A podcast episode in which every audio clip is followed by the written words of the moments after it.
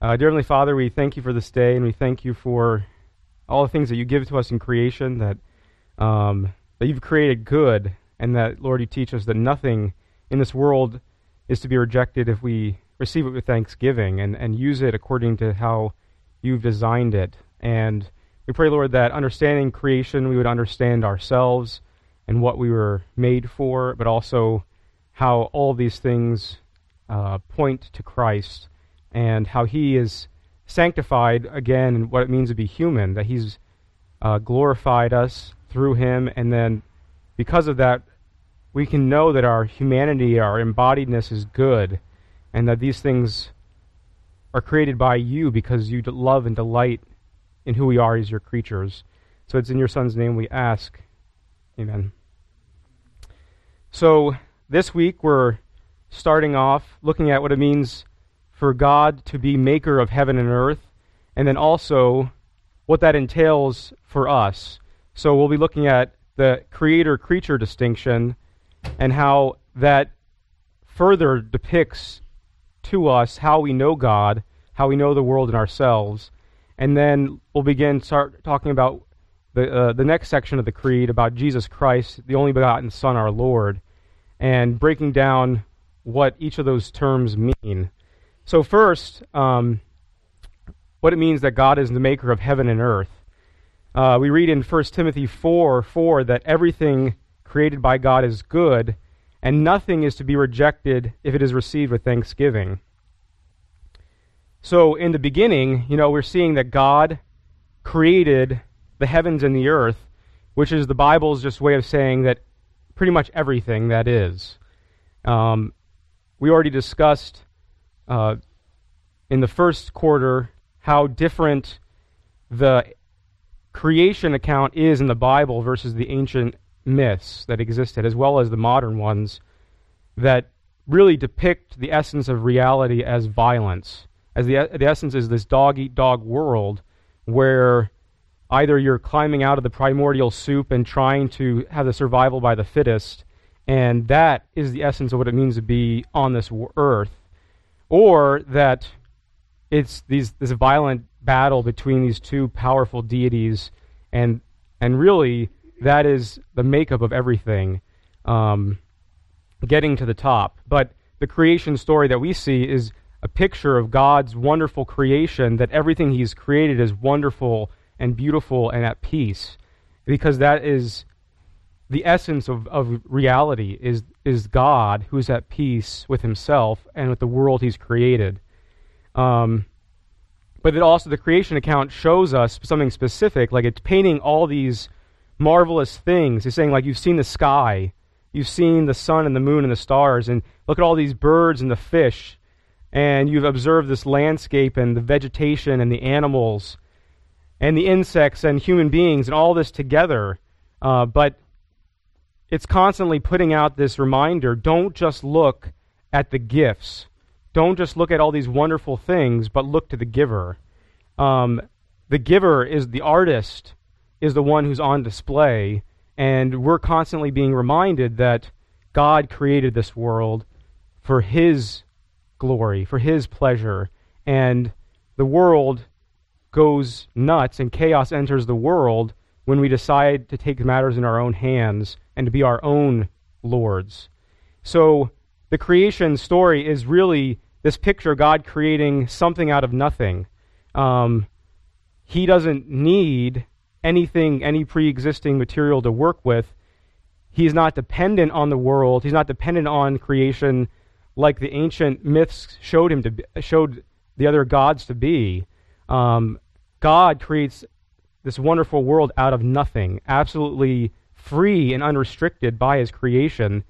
And that just shows how much more powerful he is than any other God in this universe, any other one who's claiming power so he's the maker of heaven and earth and all things that are in it. Um, and the big thing that we should take away is what we said is this creator creature distinction.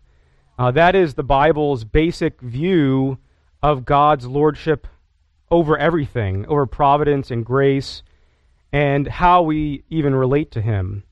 Um, and that's why it's in the Creed. This maker of heaven and earth because it's that important. Um, and and there's three things that we should think about when we look at that. Is first is like how we come to understand and know God. The second is how we understand the world around us, and the third is how we understand ourselves. Um, so this first part, how we come to understand God. Well, when we see that there's this infinite distance between us and God, that there, there's only two different realities either your creator or your creation, and there's an infinite distance. Um, we see that God must reveal himself to us. Like, we can't just figure it out on our own. We can't, in some sense, rationalize our way to him and climb these steps in this ladder to find him. He must come down to us and accommodate himself to us. Um, so God is the one who made us in his image, and the tendency as humans is to think that he's in our image, that he's just a figment of our imagination, that he's just this primordial urge and to kind of create something out as a crutch. And so we have to like create this God that's existence out, out there. Um, but this this safeguards us from that, this creator creature distinction that God, who is infinite, must take the initiative to reveal himself to us, and that we are therefore dependent on him, that we exist by his will and his pleasure and not him for us. And that's that's a huge important thing because nothing in the Bible will make sense without that. There's not a single thing in the Bible that will be remar- remarkable or miraculous if we don't understand that infinite distinction and then how marvelous it is that the incarnation, something like that, would happen. That the infinite God would become human. So, first, God, as, as the creator, is not limited in the ways that we are. As creatures, we're limited. We can't know everything at once. We can't be present everywhere. We can't know all things or continue unchanged throughout the years of our lives. Um, but God, our Creator, is not limited in those specific ways. He's, in that sense, incomprehensible to us. Uh, that doesn't mean He doesn't make sense. It's just that he's he exceeds our grasp. He's far above our highest thoughts. That we can no more take his measurement or understand his ways than our dogs or our cats can measure our ways. And that's just like that analogy. We're, we're actually closer to our dogs and cats than anything else. Like, even if that's, that's so much true for that, how much more is it for God, who's infinitely above us in all things?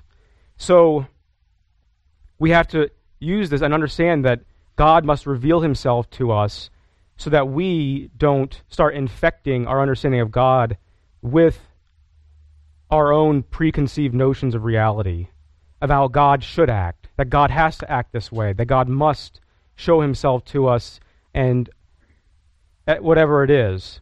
Um, to know God or anything, we have to be on the receiving end. We have to receive that knowledge of who God is. And this is one of the things that um, different teachers in the church have called accommodation, that God is uses baby talk to communicate to us. Um, and by that, we mean if you think of a mother or a father with their little child, they're stooping down and communicating in a way that they will understand. It's not that it's untrue, but when they're trying to say, don't touch the stove because it lets off all this heat and energy, it's going to burn the skin off your hand, like they're not going to understand that. So they have to reach down to the level that they're at and they communicate, you know, ouch, this is not good. You, this is, will hurt you. And so God, in, in many ways, is not doing this to patronize us, but He's stooping down to our creaturely level and using this baby talk to, to give us analogies and to give us pictures of what He is like and how we can trust Him like that good parent. Um, So God must accommodate himself to us and give us the revelation about who he is. Otherwise, left to our own imaginations, we're going to create idols. We're going to create all these different things that we are just going to use as a crutch to get through life. Um, so that's the first thing that, that creator creature distinction is getting at. The second thing is how God then informs our understanding of the world. Um, the world exists in its present stable condition and it's the state that we see it in because of God's will. As the power of God is seen in creation, it's also seen in, in his providence and his care for the world. Um, it really is somewhat of a miracle that the, the world doesn't just dive, delve into chaos more than it does. Um, it's a miracle in some sense that we don't get into an accident every time we go out to drive. That the wheels just spin off our car and we just careen into another car. Um, that there's some stability to laws of nature, that there's some stability to everything, is God's good hand and providence. That He's holding all these things together so that the atoms in the universe don't split apart. Like He's he's actively has his mind on everything because he's this infinite God, that if he stopped thinking about it for a moment, everything would cease to exist. Like that's how involved he is in this world. He keeps stooping down and reaching and reaching to bring order out of the chaos that we have brought into the world. Um, so everything in this world is held up by his hand, and everything in this world is His. So we aren't free to do with it whatever we want. Uh, we aren't the owners of this world. We're only stewards. Like as we said at the beginning, like everything is a gift to be received with thanksgiving that we can rejoice in, uh, that we can really enjoy, but we're only stewards of them. There's any everything in this life that we had that's good, we're only stewards.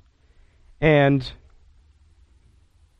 this world is, is God's, which means that God doesn't hate matter. He doesn't hate our embodied existence. He doesn't hate us enjoying things. Um, I think it's worth taking the time to say, like, a lot of religion out there, and even Christianity, kind of goes under this guise that the material world is evil that pleasure is evil, that human desires are evil. I don't know if you've heard that growing up at all, like I did. Um, but that's not Christianity. That's not the view of the Bible. Um, reality, as experienced through our body and through our experiences, um, are how God made us. Now, sin takes those things and distorts those things, but inherently in themselves, there's nothing wrong with being an embodied human being. God loves matter. You know, He invented it. Um, anything that tries to say we need to escape our body and escape this mortal coil, that our body is a cage, is, is not Christianity. Um, matter was created by God and it was good in His eyes, and it should be also in ours. Um, and I think that that as we kind of coming on the Advent season and, and celebrating Christmas, I think that's something that the incarnation of Jesus really points out to us of how much God loves what humanity, not just like in this abstract sense, but also our embodiedness as how we relate to Him. Um, the incarnation means that being human has been sanctified and been made holy again. And there's nothing wrong with it. So even our bodies, even our bodies in this world are gifts that God has given us to enjoy. And all those things that God has given us, we are to be this have this po- this posture of being stewards. That we're be grateful for the generosity that God has given to us. That God values this world, this physical creation, and so should we. So, in some sense, like Christians should be the best environmentalists out there. Um, in the best in the best sense. Christians should care the most about what happens to people's bodies. Christians should care the most about what happens to their physical environment and being stewards to pass on to the next generation this, this world that God has given to us as a gift. We don't, it's not ours to torture, it's not ours to suck all the, the living daylights out of, but something that we're supposed to cultivate. Like, like Adam and Eve were supposed to cultivate the garden. Um, so, this, this understanding of God as maker of heaven and earth helps us understand who God is, the world is, but then also ourselves. That we kind of talked about this last week that man is not his own maker, and we shouldn't think of ourselves as, our, as the masters of our fate, as the, the people who control our destiny. Um, no, God made us, God made me and you for himself to serve him. And so God's claim upon us is a fact of life that we constantly have to remind, remind ourselves of because it, in many, way, many ways, gives us a healthy sense of who we are as creatures. Um, we talked about this last week, but to be human, to be created, to have a human nature, means that we were created for a certain goal. That goal is what gives us purpose and meaning. And when we start trying to mess with that, that's when sorrow and all kinds of chaos enter our, our lives because God created us to, as our catechism tells us, to glorify God and enjoy Him forever. When we start breaking that down in, in our lives, that's when things become painful. Um, as as one other church thinker said that our hearts are restless until they rest in God.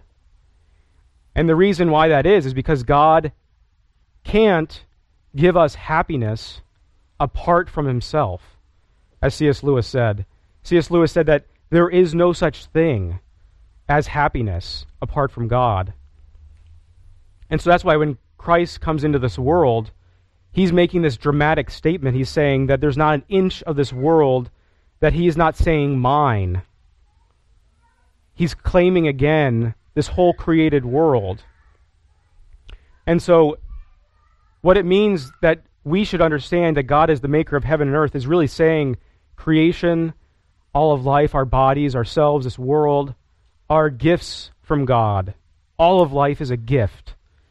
And we were made, as that, that verse said in 1 Timothy that we read, we were made for joy and gratitude, to receive all those things with thanksgiving, specifically from the giver's hand, from God Himself.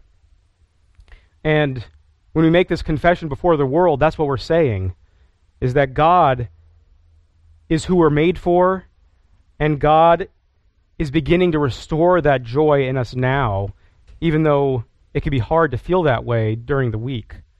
Um, we're re- receiving all of life as creation, receiving all of this that God has made as He intended it, means as I keep saying, that it's to be received as a gift, not something we can lord over or use for our own ends, but specifically with the goal and the purpose that God has in mind. So, in conclusion to this section, when we begin to understand who we are in relationship to God, we can really rest in Him and we can live with ourselves as creatures and try, and we can just let go of trying to create our own goals and purposes in life. We can leave that at God's hand and trust that He is the good God and Father who holds all those things together. Um, so that really, really reveals to us who this God and Father Almighty is. That we know His name and we can trust ourselves to Him. We can worship Him knowing that He really cares for us. So, um, that really leads us into the next section about Jesus Christ. I think that really the marvelous thing that we're seeing here is that God's glory, the creation story is showing that God's glory and our happiness, our salvation, are actually the same thing. That's kind of weird how it sounds like that, but we often think of God's glory as this abstract kind of thing that, you know, like, oh, it's this His glory. Um, but that's not even how the creed is actually set up. We're seeing that this glorious, almighty God and Father, who's the maker of heaven and earth, is actually wedded and, and brought down to us his glory, and he's made that the same thing as our happiness. That our well being and our salvation is now God's glory. And that's why it's actually just leads right into and in Jesus Christ, his only begotten Son, our Lord. Uh, and we read that in John 1:14. And the Word became flesh and dwelt among us. Talking about Jesus. And we have seen his glory. Glory as the only Son from the Father, full of grace and truth. So in Jesus Christ, we see the person who most glorifies the Father is now glorified in becoming a human. He's glorified in bringing us salvation and our happiness back. Um, and we'll see that in, in, in three different points. Just first discussing what the word Jesus means. I think we just like say that word so much that we just even miss the full significance of that word. And same thing with Christ and Lord. so just let's unpack those things a little bit. Um, this is the first Sunday in Advent, which we will be celebrating today. And all of that is this great anticipation of what God would do in sending his Son into the world. And now the Creed has this second section where it says that after believing in God the Father, that Jesus Christ is his only Son and our Lord. Um, when we read about God being the Father, who's the maker of heaven and earth, Christianity parts companies with Hinduism and Buddhism and all these Eastern faiths and a whole other lot of pagan different religions. But now by calling Jesus Christ God's only son, it also parts company with Islam and Judaism uh, because this claim that Jesus is the Son of God is the cornerstone, the touchstone of Christianity, and really the ingredient that makes everything unique about it. The whole New Testament was actually written just to justify this one claim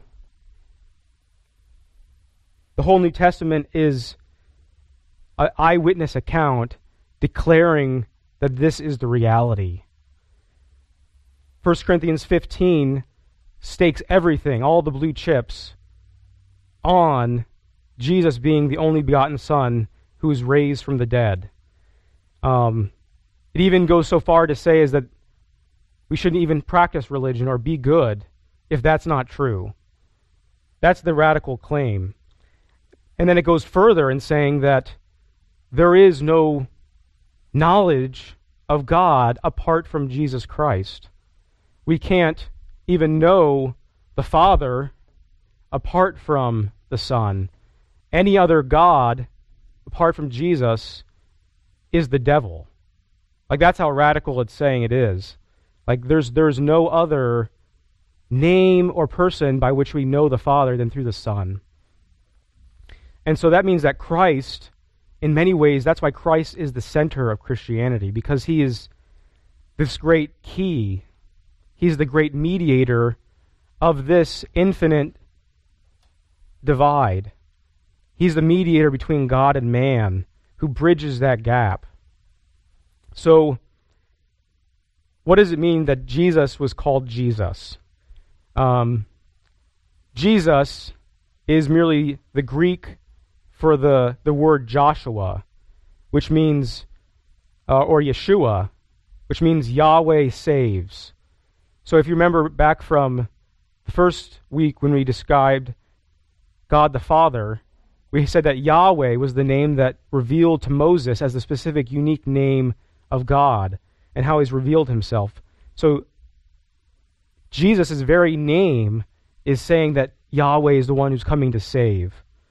It's his proper name that identifies who this historical person was. That he was born from Mary and he was from Nazareth in Galilee. The specific Jewish carpenter who was this rabbi for three years and put to death by the Roman authorities in AD, about AD 30. Um, and that builds on what Christ, who what it means that he's called the Christ. Now, a lot of people think that that's kind of like his last name. Um, that's kind of like what people hear. Jesus Christ is kind of like, you know, Massaro after Tim, you know. But it's not a surname. It's not a last name. But it's much more like a title. Like what we'd say, King Charles II. Um, Christ was his office title identifying Jesus with what the Old Testament said was the Messiah. So Christos or or Christ is just the same idea of the anointed one as the Messiah from the Old Testament. So what does that mean? Um, Christ is being identified, Jesus Christ is being identified as this appointed anointed king whom the Jews had been long waiting for. That Christ was the one who is sent to bring God's heavenly kingdom. So, if you guys remember way back from the first quarter, we talked about how Adam and Eve failed to bring heaven down to earth. Um, that they were supposed to bring this heavenly kingdom onto earth itself. And they failed to do that. And so a second Adam had to come to bring God's peace and his shalom and his heaven back down to earth. And so the Old Testament had all their hopes and dreams that this Messiah would come and do that. And so Jesus being called Christ is saying that he's the one who you waited for. He's the one that is going to bring heaven to earth. Um, that Christ is claiming this universal dominion that everyone would have to recognize. And so this is the end that Christ died and he lived so that he would be the Lord of both the living and the dead, so that at the name of Jesus every name would bow. So this is a really important thing that we can easily just brush over. Um, the early church knew when they said Jesus Christ is Lord that they were committing treason in the Roman Empire, that they were creating tre- they were committing treason in this whole present evil age. And what do I mean by that? They, they were making this real statement that Caesar, or whoever was the empire, emperor of the time, could not give them happiness, could not bring them peace, could not bring them shalom, could not bring them joy. And to say that Jesus was the Christ, the Lord, was, to, was this political treasonous act to say that only Yahweh could save his people and bring that about. And Christ, as the anointed one, did that in three ways. Um, how many of you remember the three different offices that we talked about in the Old Testament? There are three different specific things that Christ came to fulfill. All of, all of whom were anointed. So you had the king, eh, the prophet, and the priest. And all of those things are being funneled into Christ as the Messiah. So, a prophet, I mean, boiled down as a messenger from God. The priest is the one who brings the sacrifice and comes before God's presence and the king is the one who rules God's people and protects them. And Christ is the one who brings all those things to bear for each one of us, um, fulfilling our actual needs. First, he does that by bringing us, that we talked about before, that God himself must reveal himself to us. So God in Christ is revealing all that we need to know. Excuse me. About God. All the things that we're ignorant about, that we need instruction in, we see in Jesus. Like he's that perfect word from the Father, revealing the Father to us. So that's why that's one of the reasons that John says the word became flesh and dwelt among us because he's the perfect word from the Father revealing who he is to us. Who he was always at God's side and his presence, knowing him more than anyone else. So Jesus the one who perfectly reveals that God to us. Uh, second, we, we need reconciliation.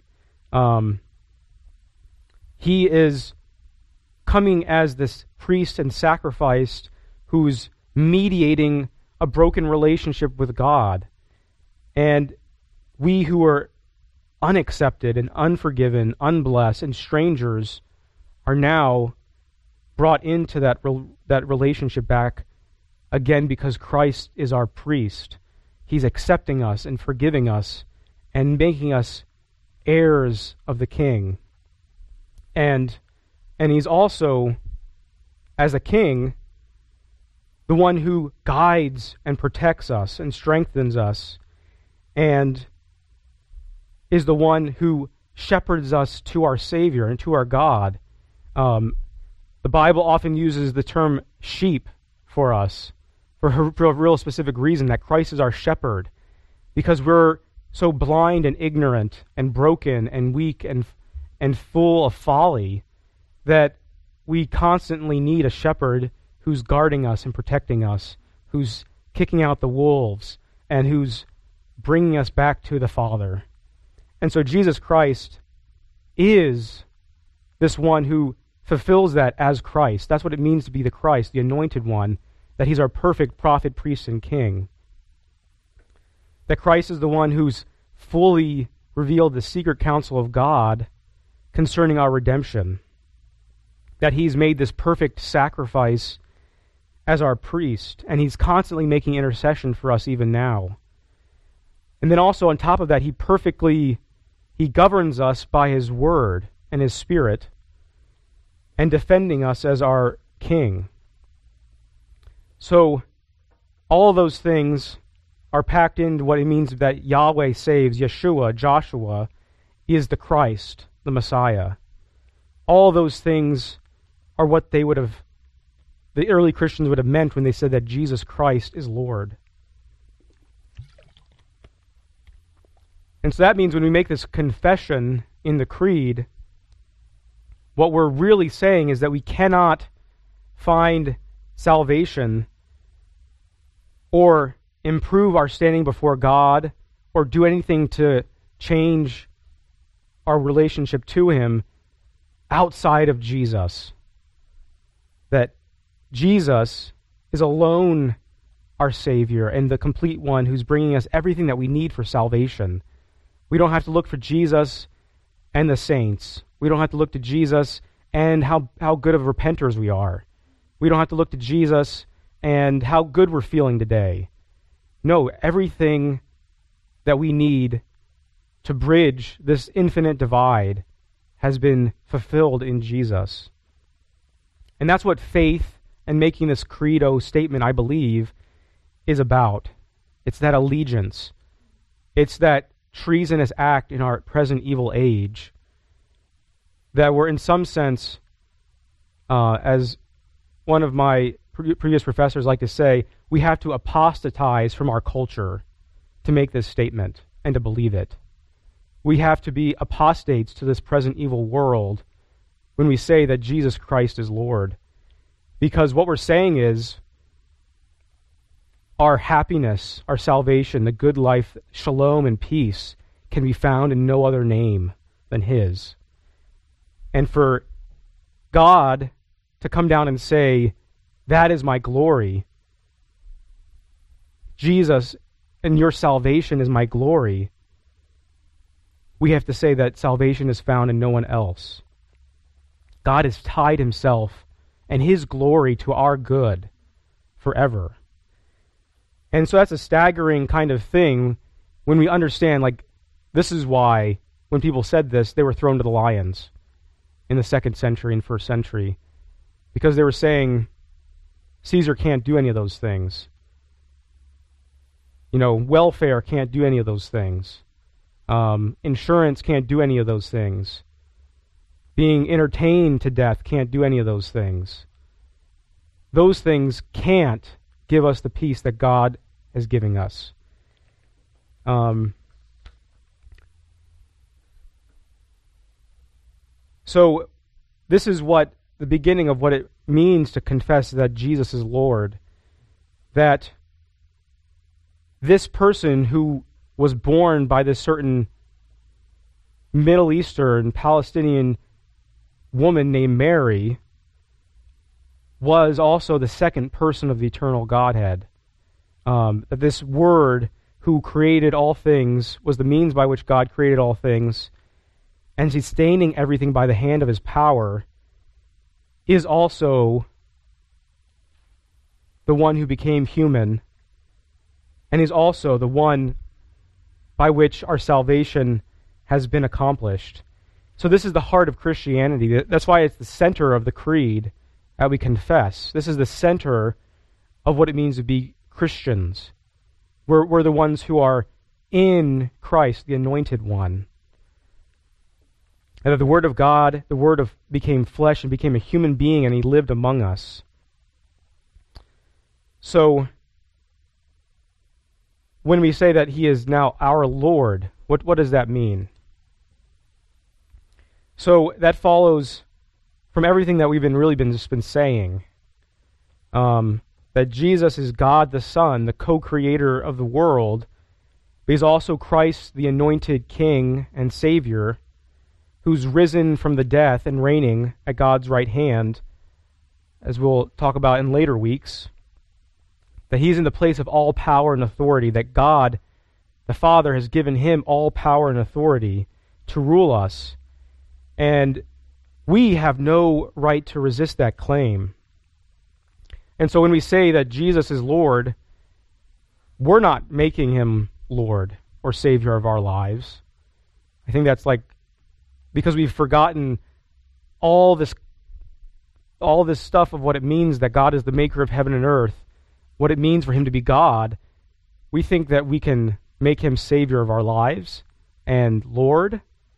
No, like he is the Savior and the Lord. And faith, trusting in Him, is really resting in that reality. Um, everything is broken. You know, the dam has broken and the flood is coming. And we're not going to change anything by trying to make Jesus Savior and Lord. No, He is. And we just have to rest in that, or we will get caught away in the flood. Like the flood is coming, and all we can do with that reality is jump into the ark, jump into the boat to be saved. And that's what that faith is that Jesus and God has invaded this world. He's having this campaign and he's taking things over. One day at a time, he's advancing his kingdom, he's invading space. He did so 2,000 years ago, and he's also doing it every single day in our lives um, with the same purpose of love that he had that first brought him to the earth. And so when we make, we make this, this confession, we're hearing, it's because we heard Jesus say to us, each of us individually, Come follow me. And that was his word to us then and still to us now, that he's making us his disciples. And we are standing up with next to Jesus under his reign, making that statement of allegiance that happiness and peace can only come through him. Um, and I think that that's kind of really part of where the rub where the rubber hits the road for us today. I think that when we, you know, we partition our lives and sequester things off in our lives, you know, between our religion and maybe our lifestyle choices, between what we do on Sunday from the rest of the week. I think like that is probably one of the things that makes Christianity the most difficult thing to live with because it doesn't let us do that because Christ is constantly invading this world and saying this is my this is my world. And what we are saying when we try to do that, when we try to separate our lives off, is that Christ really can't provide what he's offering. Um, thinking that we can be sovereign over our lifestyle choices and you know like and then jesus over there with religion and salvation and we can just kind of jump back and forth uh, is probably one of the biggest causes of sorrow in our own lives we think that it's going to make us happy but it really isn't uh, because our whole lives our pocketbooks our time our energy our dreams must be given over to Jesus. Um, I think the hardest thing to do, the harder thing to do, is to give 99% of your life to Jesus and hold on to 1%.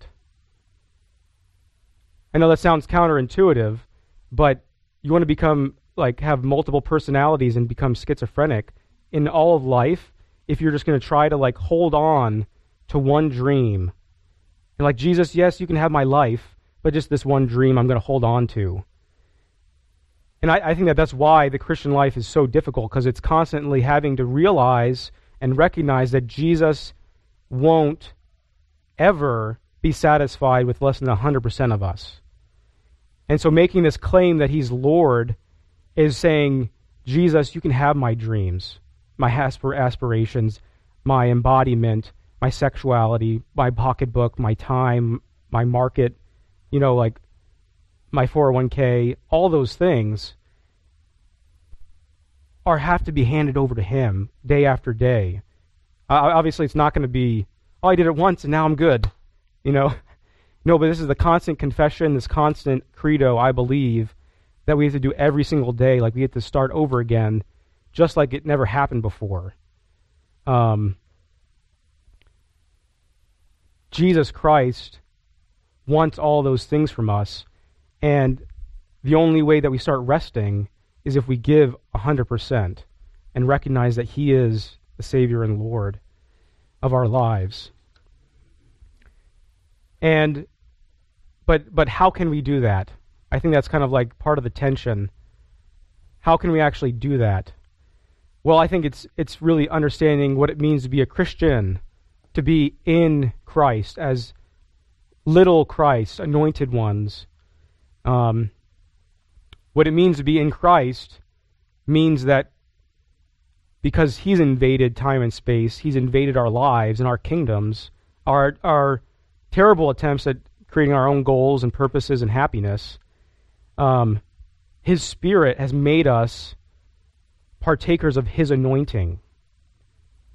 That's what it means to be a Christian, that we can rightly now speak of God's will and know God's will for our lives and His salvation. Um, we can now rightly confess God to the world and to our own hearts. We can speak the gospel to our hearts now when we're when we're distracted and, and distressed and trying to live for ourselves.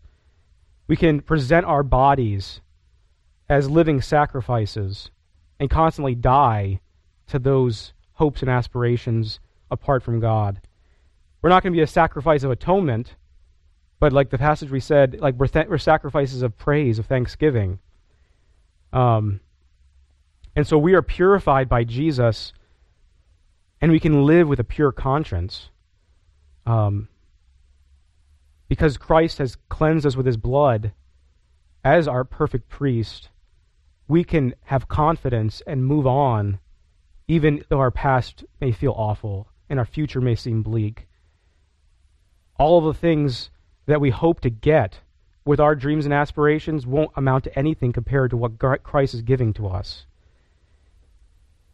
And so we can fight also as kings and queens of, that are anointed with Jesus, we can then daily battle our sins.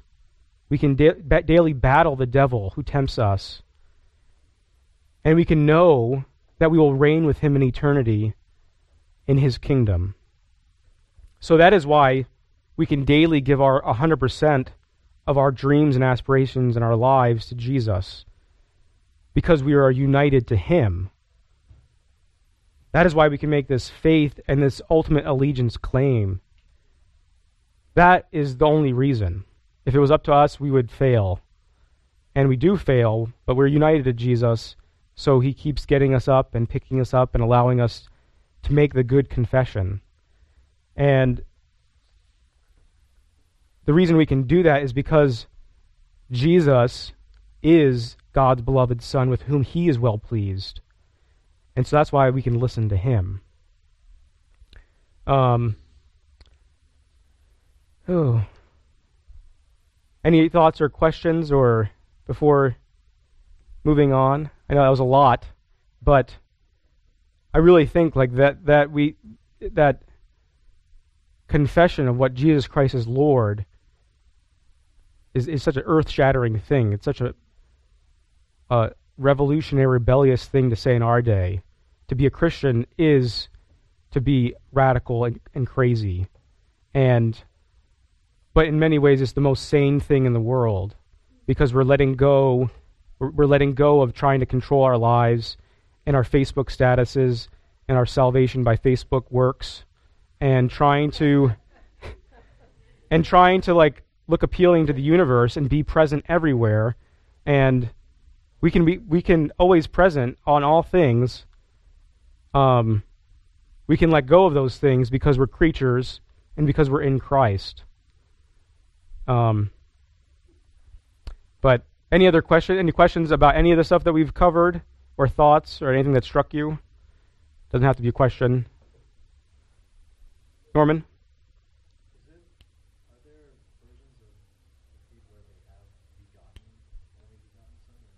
Yeah. Yep. Yeah. Yeah, we'll get to that a little more in the next section.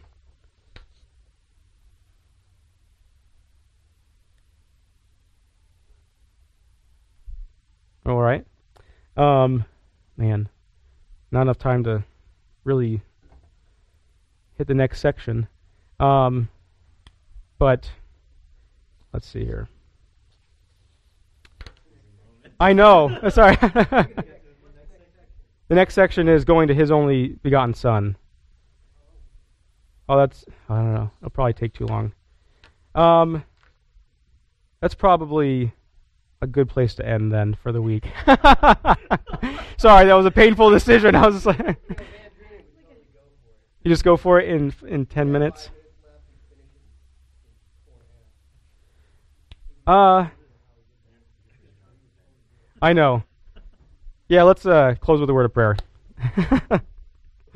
uh, dear Heavenly Father, we thank you for this time that you've given to us and unpacking a little bit more of what it means to be creatures who are your creatures, who've been created for a specific destiny and purpose. I pray, Lord, that you would allow us to stand in awe of what you've done for us in your Son and what it means to be a Christian and confess your name in this world. Um, it is it is difficult living in this secular age where we're pulled to and fro by every single wind of new doctrine and teaching, by every single kingdom of pleasure and hedonistic desire that makes your kingdom seem small. But in reality, those things actually don't believe in goodness and pleasure. Those things don't believe in true happiness. They're like making mud pies while you have a holiday at the sea awaiting us, a kingdom that can't be measured. So we pray, Lord, that that would be the heart cry of our hearts when we make this confession, and that you'd prepare our heart for worship now, and as we go to worship with your people. And in your Son's name we ask. Amen.